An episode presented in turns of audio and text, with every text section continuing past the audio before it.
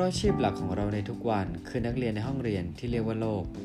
เราเชื่อว่ายังมีอีกหลายสิ่งที่เรายังไม่รู้และเราให้พบเจอ เพื่อนำมาแต่งเติมในแบบสร้างเสริมประสบการณ์ของชีวิตต่อไปไม่รู้จบครับ ตัวเราเท่าที่รู้พอดแคสต์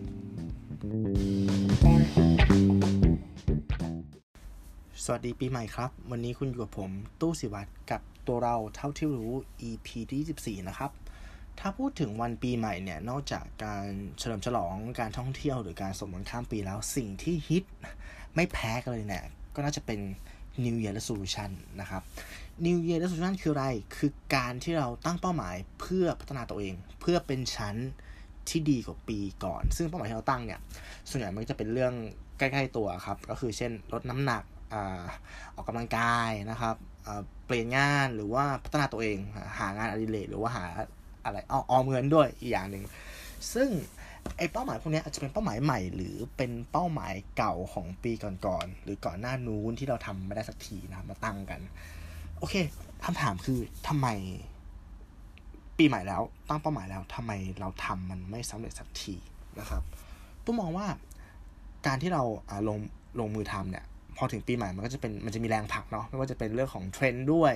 อ่าสิ่งที่คนอื่นเขาทำกันนะเราก็รู้สึกอิน อินไปกับมันเนี่ย แล้วก็มันมีพลังมากพอครับ ที่ทำให้เราเกิดการลงมือทำนะครับ แต่คำว่าความสำเร็จอยู่ที่การลงมือทำเนี่ย บางครั้งมันก็ไม่จริงเสมอไป เพราะว่าการที่เราลงมือทำอะไรสักอย่างหนึ่งเนี่ย ยิ่งถ้ามันเป็นเรื่องที่เราไม่มีทักษะหรือความสามารถตรงนั้นเลย สมมุติถ้าคุณอยากจะผอมใช่ไหมครับ แต่ว่าคุณเป็นคนที่น้ำหนักเยอะมากๆเงี้ยหรือคุณอยากจะพัฒนาทักษะอะไรบางอย่าง แต่ว่าอาจจะเล่นกีตาร์แหละแต่ว่ายังไม่เคยจับกีตาร์เลยเงี้ยมันก็จะมีแรงต้านเยอะมากๆ ที่เราต้องใช้ความพยายามในระดับหนึ่งอะเพื่อลดแรงต้านแล้วทำให้มันเกิดอ่าโมเมนตัมขึ้นมา แล้วก็ทำมันได้เรื่อยๆ จนเกิดเป็นความเคยชิน แล้วก็ทำสำเร็จในวันหนึ่งนะครับ ฉะนั้นตู้มองว่า วินัยต่างหากล่ะคือสิ่งที่จะทำให้เป้าหมายของเราเนี่ยสำเร็จรุ่ร่วง ดังนั้นการสร้างวินัยเนี่ยจำเป็นต้องใช้แรงผลักมหาศาลนะครับ เพื่อเอาชนะแรงต้าน ในการที่จะเริ่มทำอะไรสักอย่างหนึ่งที่มาของวินัยคืออะไรล่ะ ตู้คิดว่าความหมายที่เราให้กับสิ่งที่เราจะทำหรือทำอยู่นั่นแหละ คือกุญแจสำคัญที่เป็นเหมือนเชื้อเพลิงที่จะพาเราไปถึงจุดหมายนะครับ ฉะนั้น บางครั้งเนี่ย การให้ความหมายที่มีความหมายมากพอเนี่ยอาจจะสำคัญมากกว่าเป้าหมายเสียด้วยซ้ำนะครับ ถ้ามองว่าเป้าหมายคือการเดินทางจากจุด A ไป B แล้วกัน เหมือนเราจะไปเชียงใหม่อย่างเงี้ย โอเค วิธีการมันก็คือยานพาหนะเนาะ เราจะไปทางรถ เราจะไปทางเครื่องบิน เราจะใช้เส้นทางไหนอันั่นคือวิธีการมีหลากหลายแหละ ความหมาย การนิยามความหมายในสิ่งที่เราทำเนี่ยตู้มองว่ามันคือเชื้อเพลิง ฉะนั้นความหมายที่หนักแน่นพอ มันก็เหมือนเชื้อเพลิงที่มากพอ จนเรามั่นใจได้ว่า เออ มันจะพาเราไปถึงเชียงใหม่นะครับอีพีนี้ก็เลยตู้ลองตกผลึกดู เป็นกฎ 5 ข้อที่เราจะนิยามความหมายเนี่ยให้มีพลังมากพอได้อย่างไรนะครับ ข้อแรกครับ คุณอะต้องรู้สึกอิน หรือซื้อไอเดียของตัวเองก่อน อินกับความหมายอันนั้นอะอแล้วก็ซื้อไอเดียนั้นเหมือนกับเราเราเราซื้ออะไรบางอย่างเนาะเราก็รู้สึกว่าเฮ้ยเราชอบมันเราอินกับมันจริง ๆ อย่างเงี้ยจากประสบการณ์ตรงครับ ตั้งแต่วันที่เจ็ดธันวาที่ผ่านมาที่เป็นวันเกิดตู้เนี่ย ตู้เริ่มกินใช่ไม่อ่าไม่ใช่คำตู้ไม่ได้กินเจนะตู้ใช้คำว่าตู้เริ่มงดทานเนื้อสัตว์ นะครับ แล้วก็ทำได้ถึงวันนี้เลยวันที่สองมกราก็เกือบเดือนละ เออทำได้ยาวมากเลยไอการงดกินเนื้อสัตว์เนี่ยก็ตั้งแต่เด็กเราก็ถูกแม่ชวนมาตั้งนานแล้วอะด้วยว่าเออ ทุกครั้งที่กินเจเนาะด้วยความที่เป็นลูกคนจีนเนี่ยแล้วแถวนั้นก็จะมีอาหารเจมาขายกันเยอะแยะมากมายเลย เราก็กินนะกินเจ แต่ว่าเราก็กินเนื้อสัตว์ด้วยในช่วงกินเจเออเพราะเรามองว่าของเจมันก็อร่อยมาหากินทั่วไปไม่ได้ คุณแม่ก็ชวนว่าเออเนี่ยการกินเจอะคือการต่ออายุให้กับสัตว์นะ มันได้บุญนะ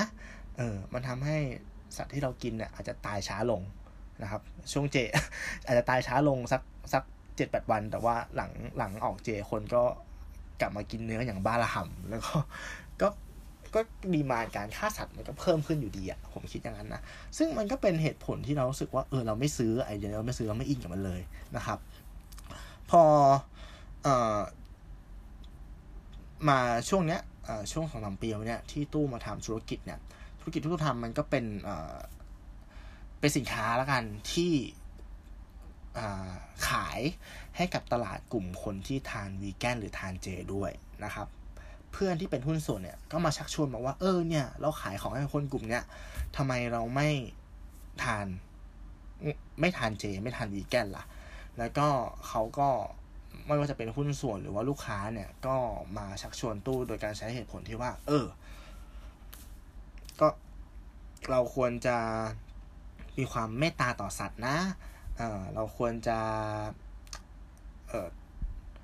ทานพวกเขาให้น้อยลงนะ เห็นไหมว่าสัตว์มันก็มีความรู้สึกนึกคิดนะ มันก็รักลูกมันนะ เออทำไมเราไม่เราไม่งดนะ หรือก็เป็นเหตุผลในแง่ที่ว่า เอ้ยในเนื้อสัตว์เนี่ยมันมีสารเร่งนะ มันมีสารเคมีมากมายใช่ไหมครับ แล้วก็ทำให้เราเนี่ยกินเข้าไปแล้วก็อาจจะได้รับผลกระทบในระยะยาว ซึ่ง2ไอเดียนี้เราก็ยังไม่อินยังไม่ซื้อแล้วก็ไม่ทำอยู่ดี เออ มันไม่มีแรงกระตุ้นมากพอ จนมาล่าสุดเนี่ยที่ที่ตู้มาฟังพอดแคสต์เยอะขึ้นก็คือเหมือนตามฟังเกือบทุก episode เลยเนาะของของpodcaster ดัง ๆ เนี่ย ข้อมูลที่เราได้รับก็คือว่า เออ การทานเนื้อสัตว์เนี่ย มันทำให้โลกร้อนว่ะ เออ มันทำให้โลกร้อน เพิ่งรู้ว่าอุตสาหกรรมการผลิต processed food อะเออไม่ว่าจะเป็นอาจจะเป็นเนื้อดิบด้วยก็ได้ แบบเนื้อวัวเนื้อหมูหรือว่าไส้กงไส้กรอกอะไร whatever เนี่ย มันผลิตคาร์บอนเข้าไปสู่ชั้นบรรยากาศอะมากกว่าอุตสาหกรรมรถยนต์ซะอีก เหมือนกับว่าเราต้องปลูกปลูกผักให้สัตว์มาทานใช่ไหมครับ เราก็ต้องฆ่าสัตว์เออแล้วก็เอาเนื้อสัตว์เนี่ยเข้าไปแปรรูปอะ่ะมันทำให้เกิดก๊าซคาร์บอนไดออกไซด์เยอะมากๆเลยทำให้แบบเออโลกเราเสื่อมสภาพเร็ว แล้วมันก็จะอาจจะไม่เหลือไม่เหลือโลกใบนี้ให้กับคนรุ่นหลังแล้วอะแล้วทำไมเราไม่งดทานเนื้อสัตว์แล้ว กระโดดไปทานผักเลยล่ะ เหมือนลดลดลดลดแวลด value chain ของมันนะเนาะเออทำไมต้องให้สัตว์กินพืช แล้วเราค่อยมากินสัตว์ทำไมเราไม่ข้ามไปกินพืชเลยนะครับ แล้วการปลูกปลูกพืชเนี่ยมันมันแทบในอุตสาหกรรมเนี้ยมันแทบไม่ได้สร้างคาร์บอนฟุตปิ้นอยู่แล้วอะเอ้ยกลายเป็นว่าเรามาอินกับไอเดียนี้ว่ะเราอินมันเราซื้อมันอะมันก็ทำให้เออตู้เนี่ยเริ่มมาใช้คำว่างดทานเนื้อสัตว์ล้วกัน เออ ได้มาแบบเออเกือบเดือนนะครับ อันนี้ก็คือข้อหนึ่ง ข้อที่สองครับ เป้าหมายวิธีการและความหมายเนี่ยมันต้องสอดคล้องกันด้วย ก็พูดถึงไอการงดทานเนื้อสัตว์ของตู้นั่นแหละ มันก็สามารถยกมาพูดในประเด็นนี้ได้เหมือนกัน เพราะอะไรเพราะรู้สึกว่าอะต่อให้ทุกวันเนี้ยอาหารที่เป็นวีแกนเป็นเจเนี่ยมันหาทานได้ง่ายกว่าเมื่อก่อนมากนะครับ ง่ายกว่าเมื่อก่อนมาก แล้วก็มีรสชาติดีด้วย แต่ก็ถือว่ายังยากอยู่ ยังยากอยู่ที่จะหาได้ทั่วไป อาจริงอยู่ว่าในเซเว่นอีเลฟเว่นเนี่ยร้านสะดวกซื้อต่างๆเนี่ยมันมีแหละ แต่มันก็มีอยู่แค่ไม่กี่เมนูแล้วมันก็ไม่อร่อยนะครับ ดังนั้นถ้าเรานิยามตัวอย่างว่าเฮ้ยเราเราทานเจ หรือเราทานวีแกนเนี่ย มันต้องสติ๊กถึงขั้นที่ว่า เอ้ยมันในส่วนผสมเนี่ยนอกจากไม่มีเนื้อสัตว์แล้ว มันต้องไม่ใช้อ่าซอสหอยนางรมนะ มันต้องไม่ใช้น้ำปลานะหรือคนที่เคร่งมากๆเนี่ยก็คือแบบเหมือนจะทานพวกกระเทียมหรือพืชที่มีกลิ่นแรงไม่ได้เลย แต่พอตู้นิยามตัวเองว่า เออ เรางดทานเนื้อสัตว์เพราะไม่อยากทำให้โลกมันร้อน โลกมันมันมันพังเร็วไปกว่านี้เราก็เลยคิดแค่ว่า ถ้าอย่างนั้นอะเราแค่หลีกเลี่ยงเนื้อสัตว์ก็ได้นี่ แต่ว่าถ้าในอาหารตรงนั้นอย่างเงี้ย มันจะมีน้ำปงน้ำปลาหรือว่าอะไรอยู่บ้างเงี้ยเราเราก็ไม่ซีเรียสหรือตู้สามารถเดินไปร้านอาหารตามสั่งร้านก๋วยเตี๋ยวก็ได้ที่เขาขายเป็นก๋วยเตี๋ยวไก่ตุ๋นนี้ก็ได้ดังนั้นสั่งเขาว่าเออขอก๋วยเตี๋ยวไก่ตุ๋นที่ไม่ใส่เนื้อไก่นะ whatever ในน้ำซุปมันจะมีอะไรเราเราเราไม่ได้ซีเรียสไงเราแค่อยากจะลดปริมาณเนื้อสัตว์ที่เรากินเข้าไป แต่เราไม่ได้แบบเออไปทางที่แบบว่า โอ้เคร่งขนาดนั้นอะ่ะมันก็เลยเนี่ยอะพอเป้าหมาย วิธีการแล้วก็ความหมายที่เราให้เนี่ย มันสอดคล้องกันอะมันกลายเป็นว่าเออเราใช้ชีวิตง่ายว่ะ เราสามารถแบบเออไม่ได้กดดันตัวเองสักขนาดนั้นใช่ไหมครับเอออีกตัวอย่างหนึ่งอย่างเช่น สมมุติว่าถ้าอ่าสมมติถ้าคุณจะลดความอ้วนอย่างเงี้ยบางครั้งเนี่ย ไอ้วิธีการอ่าเป้าหมายในการลดความอ้วนใช่ไหมครับ แล้วก็เรื่องของความหมายเนี่ยเพราะอาจจะเพราะว่าเราอยากจะแบบว่ามีอายุให้ยืนนานขึ้นอยู่เพื่อลูก whatever แต่ว่าถ้าวิธีการคุณเลือกไม่ถูกอะคุณก็ไปยากเหมือนกันนะ อย่างเช่นทุกวันนี้มันจะมีการกินแบบ ketogenic ใช่ไหมครับ ที่เป็นการลดปริมาณ carb ในอาหารลง แต่ว่าไปเพิ่มไขมันแล้วมันจะทำให้ร่างกายเรา อะไรอย่างเงี้ยมันจะผอมลงผมผมผมไม่ได้รู้เยอะขนาดนั้นไม่ขอพูดแต่แต่ที่ผมรู้คือว่าไอ้อาหารในกลุ่ม ketogenic เนี่ยราคามันแพงมากเลยนะเออราคามันแพงมากเพราะมันมันทำยากข้อจำกัดมันเยอะเงี้ยฉะนั้นถ้าเกิดเงินในกระเป๋าคุณไม่ถึงพอเงี้ยถ้าคุณเลือกวิธีการเนี้ยคุณอาจจะทำได้ไม่นาน เพราะว่าคุณไม่มีกำลังซื้อมากพอที่จะทำมันนะครับฉะนั้นเออเป้าหมายวิธีการและความหมายมันต้องสอดคล้องด้วย เพื่อให้มันเกิดเป็นเอ่อเป็นรูทีนเนาะแล้วมันก็จะกลายเป็นวินัยขึ้นมาในที่สุดนะครับ ข้อสามครับ เป้าหมายเนี่ยต้องอยู่บนหลักของเหตุผลและความเอ้ไม่ใช่เป้าหมายโทษครับ ความหมายที่เราให้เนี่ยมันต้องมันต้องอยู่บนหลักของเหตุผลและความเป็นจริงด้วยนะครับยกตัวอย่างยังไงดีอย่างเช่นว่าสมมตินะ ถ้าเกิดว่าเราทำทำทำบุญละกัน อ่า แต่ว่าเราไปทำบุญกับ ลัทธิความเชื่อที่เอ่อมันเพิ่งเกิดขึ้นมาใหม่แล้วมันดูไม่ค่อยน่าเชื่อถืออย่างเงี้ย โดยที่ใจเราอะ่ะเออคิดว่ามันมันเป็นสิ่งที่มันดีอย่างเงี้ย แต่วันหนึ่งเนี้ยถ้าลัทธินั้นมันถูกเปิดโปงแล้วเรารู้ว่าเฮ้ยเงินที่เราให้ไปหรือว่าใจหรือว่าอะไรที่เราใส่เข้าไปเนี่ย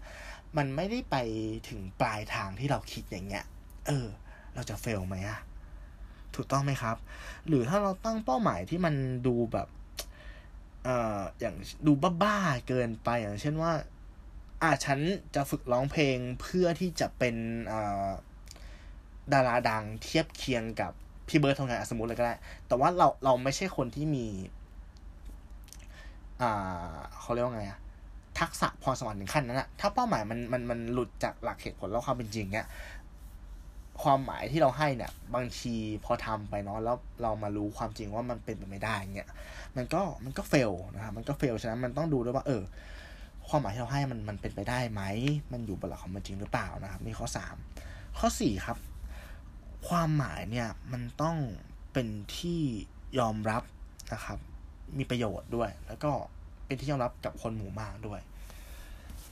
ทุกครั้งที่เราให้ความหมายเนี่ย ถ้าเกิดว่ามันอืมมันเป็นสิ่งที่คนส่วนใหญ่เขาไม่เก็ตหรือเขาไม่เชื่ออย่างเงี้ย มันจะมีคำถามเว้ยกลับมาว่า เฮ้ยมึงทำอะไรอยู่วะมึงทำไปทำไมวะใช่ปะเออฉะนั้นสิ่งที่เรา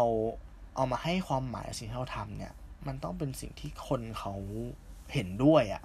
เออคนเขาเห็นด้วยแล้วมันจะทำให้เรามีกำลังใจในการที่จะไปต่อ อืม ถ้ายกตัวอย่างมันก็อาจจะเป็นเรื่องของอย่างเช่นว่าอ่าอ่าขอพูดแบบถึงถึงอ่าวิธีการลดความอ้วนมารูปแบบเป็นการที่ที่ คนส่วนใหญ่ก็มองว่ามันเป็นเรื่องแบบอ่าไร้สาระหรือว่าผิดธรรมชาติเนี่ยหรือว่าการที่เอาอย่างเงี้ยการที่คุณกินยาลดความอ้วนอะใช่ปะเออกินลดความอ้วนอย่างเงี้ยมันก็เป็นวิธีการเป็นเป็น ความหมายที่แบบว่า เออ ฉันรู้สึกว่าฉันอินกับการที่มันมีสารบางอย่างเข้าไปร่างกายฉันแล้วแล้วแล้วคอยดักไขมันอย่างเงี้ย แต่มันก็เป็นสิ่งที่คนทั่วไปมองว่ามันเป็นวิธีการที่มันมักง่ายหรือเปล่า เนี่ย เออ มันทำรู้สึกว่า เออ เราเราเราทำเงียบๆคนเดียวแล้วเราไม่กล้าที่จะเอานิยามความหมายของเราเนี่ย ไปไปพูดให้คนอื่นฟัง มันก็จะรู้สึก guilty อยู่ข้างในลึกๆอยู่แล้วหรือเปล่านะครับ สุดท้ายครับข้อห้าครับ ถ้าความหมายที่เราให้เนี่ย มันเป็นประโยชน์กับคนอื่นอะ่ะ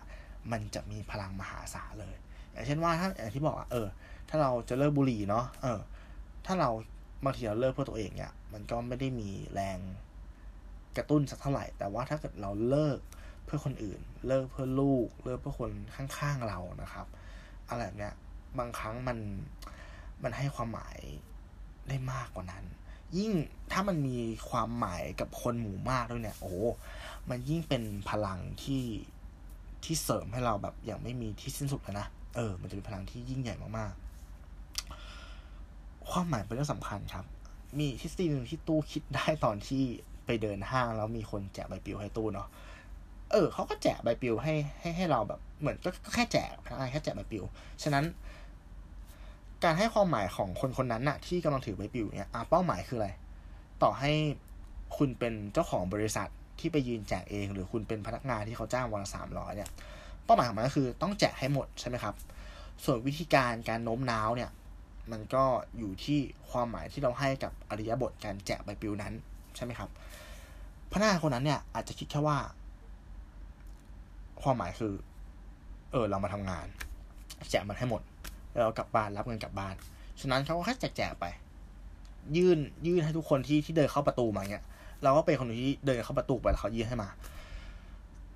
โดยปราศจากซึ่งการใส่ความหมายเข้าไปนั้นนะเราสึกว่าใบปลิวที่ที่เรารับมาเนี่ย มันเป็นแค่ขยะทางสังคมชิ้นหนึ่งอะที่เกิดขึ้นเพราะตัวเราไม่กล้าปฏิเสธที่จะรับใบปลิวนั้น แล้วก็รับมาแล้วเราก็แค่ขยำมันทิ้งลงถังขยะ หรือดีหน่อยก็อาจจะเอาไปเป็นที่รองแก้วอะไรประมาณเนี้ยแต่ถ้าเกิดว่าคุณเป็นเจ้าของบริษัทไปยินแจกใบปลิวเองเนี่ยความหมายที่คุณให้กับใบปลิวอันนั้นคืออะไรอะคุณจะคิดว่ามันคือเรื่องราว